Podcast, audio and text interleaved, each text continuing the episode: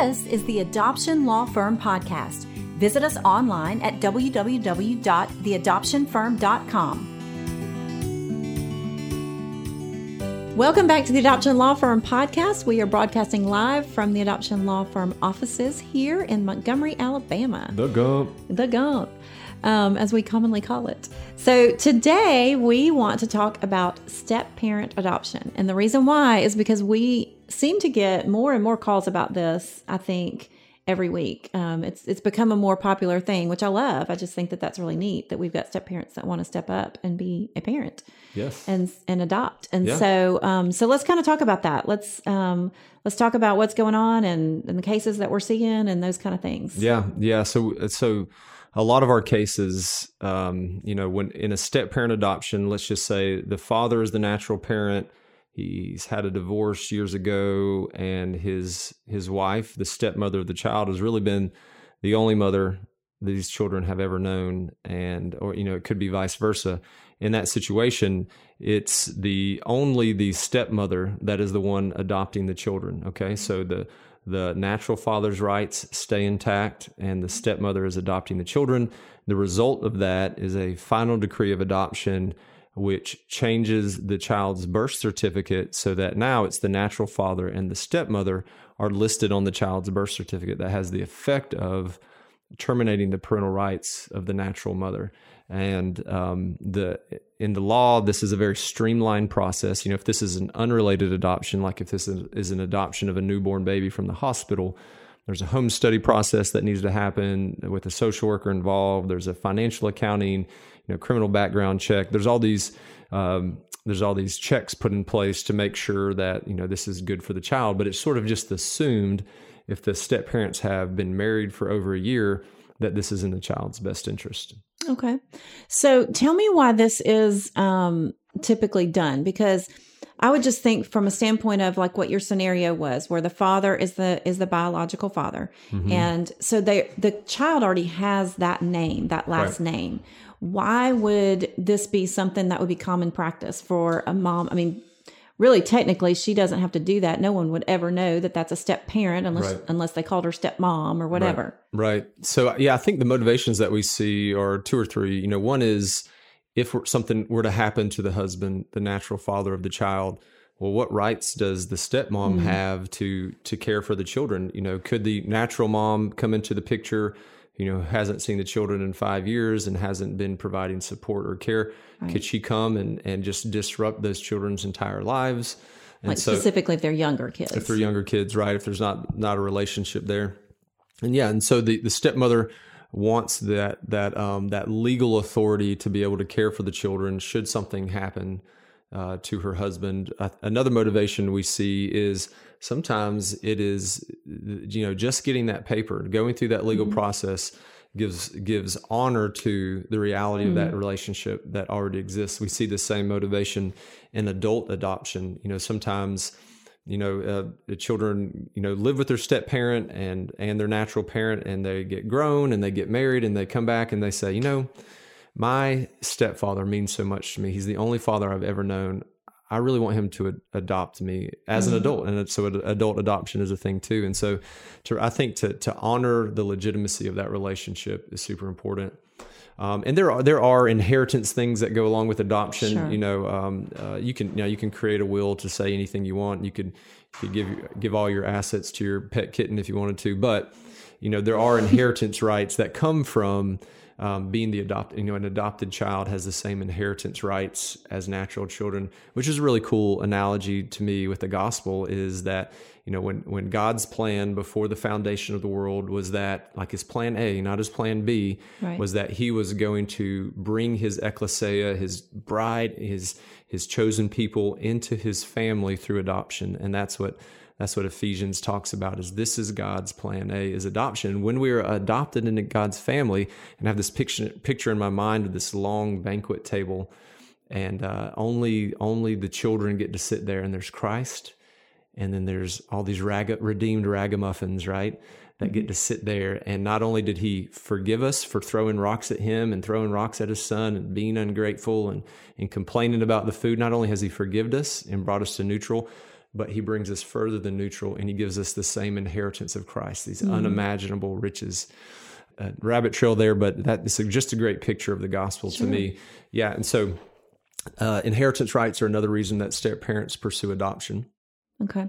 So there's a lot of practical reasons, obviously, for a step mm-hmm. parent to want to adopt a child, but then there's some of it's just a, a child wanting to honor a step parent and That's do right. that as as that kind of a That's right. And it's the same really it's it's a very streamlined process. It's it's super streamlined you know, with uh, we're filming in the middle of uh, the COVID pandemic, and so a lot of courts are moving to Zoom hearings. Sure. Or you know, when everything looks legit on paper, they're not having hearings at all. They're just mailing us the final decree, which really decreases the cost for people. But you know, it's the same. It's the same for grandparent adoptions. A lot of times, the grandparents are the only parent a child's ever known, and so mm-hmm. it's a mm-hmm. streamlined process. It's the same for an aunt or uncle um, uh, to adopt a child is when there's this intact family relationship. Like, and that's ideal, right? If there's parents who have died or or who mm-hmm. are unable to care for kids, ideally the extended family is caring for the child, and at some point. Uh, in order to to receive the benefits of being a full child, that legal adoption needs to happen, and it's a super streamlined process. Okay, so I would imagine that that's typically where one of the biological parents is not involved in the kid's life anymore. Does that ever happen to where there's a step parent that wants to adopt a child where there's still some some communication or yeah, some kind of relationship? That's a great question. Yeah, so in every adoption, both natural parents have to give consent. Okay. However, there's two different kinds of consent. There's express consent and implied consent. Alabama is one of the best states for adoption because it has a really robust implied consent mechanisms. Different states vary on the strength of this mechanism. So basically, express consent is put a piece of paper in front of somebody and you sign your name. That's express consent. So in our going back to our starting analogy, the, the husband is the natural father. He has to give his express consent. Now, what about the natural mother? Um, now, if she wants to give her express consent, that's great. If she doesn't, well then for the adoption to move forward the court has to conclude that she's given her implied consent to the adoption. So you know implied consent can be found from really she's just abandoned the children. She hasn't provided financial support. She hasn't tried to maintain a relationship you know for six months. Uh, these are grounds for implied consent. And in in the to just quote some legal jargon here if there's been six months of failure to maintain consistent communication, consistent support, if there's been a failure to maintain a significant parental relationship, then the court can legally determine that the parent has given their implied consent and then move forward with the adoption. Mm-hmm. And it's important, I think, for um, I'm sure there's a lot of step parents that would think, well, this is cut and dried and there's been no communication. And so we should just go ahead and do this and do that without legal representation. But it's important to have legal representation because why? There's probably several things could go wrong. Or, yeah. Well, market protection. I don't want people to try to do this on their own. I'm kidding. That's a joke. um, well, adoption is actually the only area of law that I know of, maybe like patents, but it's the only area of law that I know of that courts will not allow parents to proceed pro se. So on your own Latin word for I'm going to do this by myself because adoption is very statute driven so just getting like one sentence worded incorrectly can right. mess up a child's life right? And so nobody wants that. Um, and so I, I, mean i think that's one reason to to have really competent legal counsel. And in the adoption field it really is a, it's a niche field. You know most of the uh, and this is a nuance about a- alabama law and some in every again every state differs but uh, one of the reasons why alabama is one of the the best states in the country for adoption is in order in that implied consent analogy that we just talked about. Mm-hmm. Um, a lot a lot of people are familiar with a lot of attorneys are familiar with the juvenile court structure, the custody court structure, family court, custody court. All that happens in this structure that really wasn't created until the 1960s. Where we started seeing the numerical explosion of uh, the the decimation of the nuclear family, the adoption happens in the probate court. So custody, all that family law stuff, juvenile court, over here. Adoption happens in the probate court that has this unique historical development up until 1854 in Alabama. The probate court was called the orphans court. And so even words like father uh, mean different things. How you give notice means different things.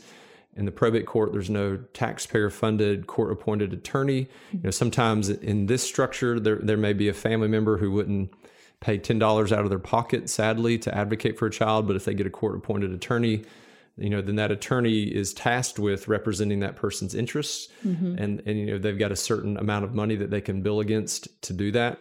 Um, and so yeah the the adoption structure is is really intended to really laser focus on the child's best interest and kind mm-hmm. of ignore a lot of the the noise and confusion around that mm-hmm. and i'm going to take that one step further and i'm just going to say that there are a lot of lawyers that can handle those kind of things but this is something that you do day in and day out and yeah. so i would say that you would want to make sure that you have representation that knows what they're doing and knows adoption law specifically more than anything and and to not just pick some random attorney that can handle an adoption but that you would just do your research and make sure you know that I mean we we do adoption cases week in and week out. And so, um, so I would say go with an expert, and, and that would be Sam. That'd be my opinion. So, well, um, obviously, so I pay you um, to say that? I do. I not really. You do pay me, but not to say that. Um, but anyway, um, so is there anything else that we need to cover on step parent adoption that we haven't covered? Yeah, I think, well, yeah. Let me just uh, yeah piggyback on that a little bit, and I think this analogy makes sense. Is the you know the medical field you've got general practice doctors they're your gp right. you go to them but you know but if you've got something beyond the scope of general they'll send you to a specialist they'll right. send you to a specialist and, and the legal field really has developed like that you know in some of the smaller counties there may be only 14 attorneys in the whole county well sure. in that situation you you know those attorneys have to be able to do a little bit of everything um, but for the most part, the legal field has developed into these niches also. And so, you know, if, if I've got a, a, bankruptcy question, like I could fumble through a bankruptcy, right? But I'd prefer to send somebody to, to a person that they've devoted their career in that issue, right? And so, yeah, we have, you know, since day one of being a licensed attorney, we opened the adoption law firm. And so we've tried to be the best in the world at this one thing, narrowly, really narrowly focused. Now we we love advocating in the, sure. the juvenile court system. We God's blessed, we have good success, but try, being the best in the world at this really um, unique area of law with this completely different uh, development and progression, where words mean different things. It brings me a lot of joy to to help families navigate that system and do it really where we're usually we're not spending most of our mental energy thinking about are we going to be successful at the end like you know adoption right. is like crossing a partially frozen lake you can't just run straight across you've got to zigzag take a few steps jab the ice our energy is not spent in thinking are we going to make it to the other side it's usually mm-hmm. spent how do we do that in a way that saves our clients the most money sure and I, and I, that's a great analogy. I mean, I love that. My, I have a cousin who's a general surgeon, and you know he does great appendectomies and and um, you know, gallbladder removal and things like that. But like, do I want to trust him with my heart surgery? He would probably tell you, no, you don't. You need to go to a cardiac surgeon. So, um, so anyway, I, that's a great analogy, and I think that um, that you need to th- keep that in mind when you're when you're choosing an attorney and you're, when you're looking into this and you're doing your research. Um, so, um, if you have any questions, obviously we are here and you can contact us. Go to theadoptionfirm.com and you can get most of your questions answered and you can see blog posts and you can see podcast, hear podcasts and, and see all that information. And then if you have any further questions, then obviously you can call us at the number that's there on the website and we would love to answer your questions and help you with your adoption journey, whether you're a step parent or a foster parent or just parents that want to adopt, uh, do a private adoption. So we would love to help you. Thank you so much for tuning in, and Thanks. we hope to see you next time. See you next time. Thank you for listening to the Adoption Law Firm podcast. For more information on the topics discussed or to get in touch with us, go to www.theadoptionfirm.com.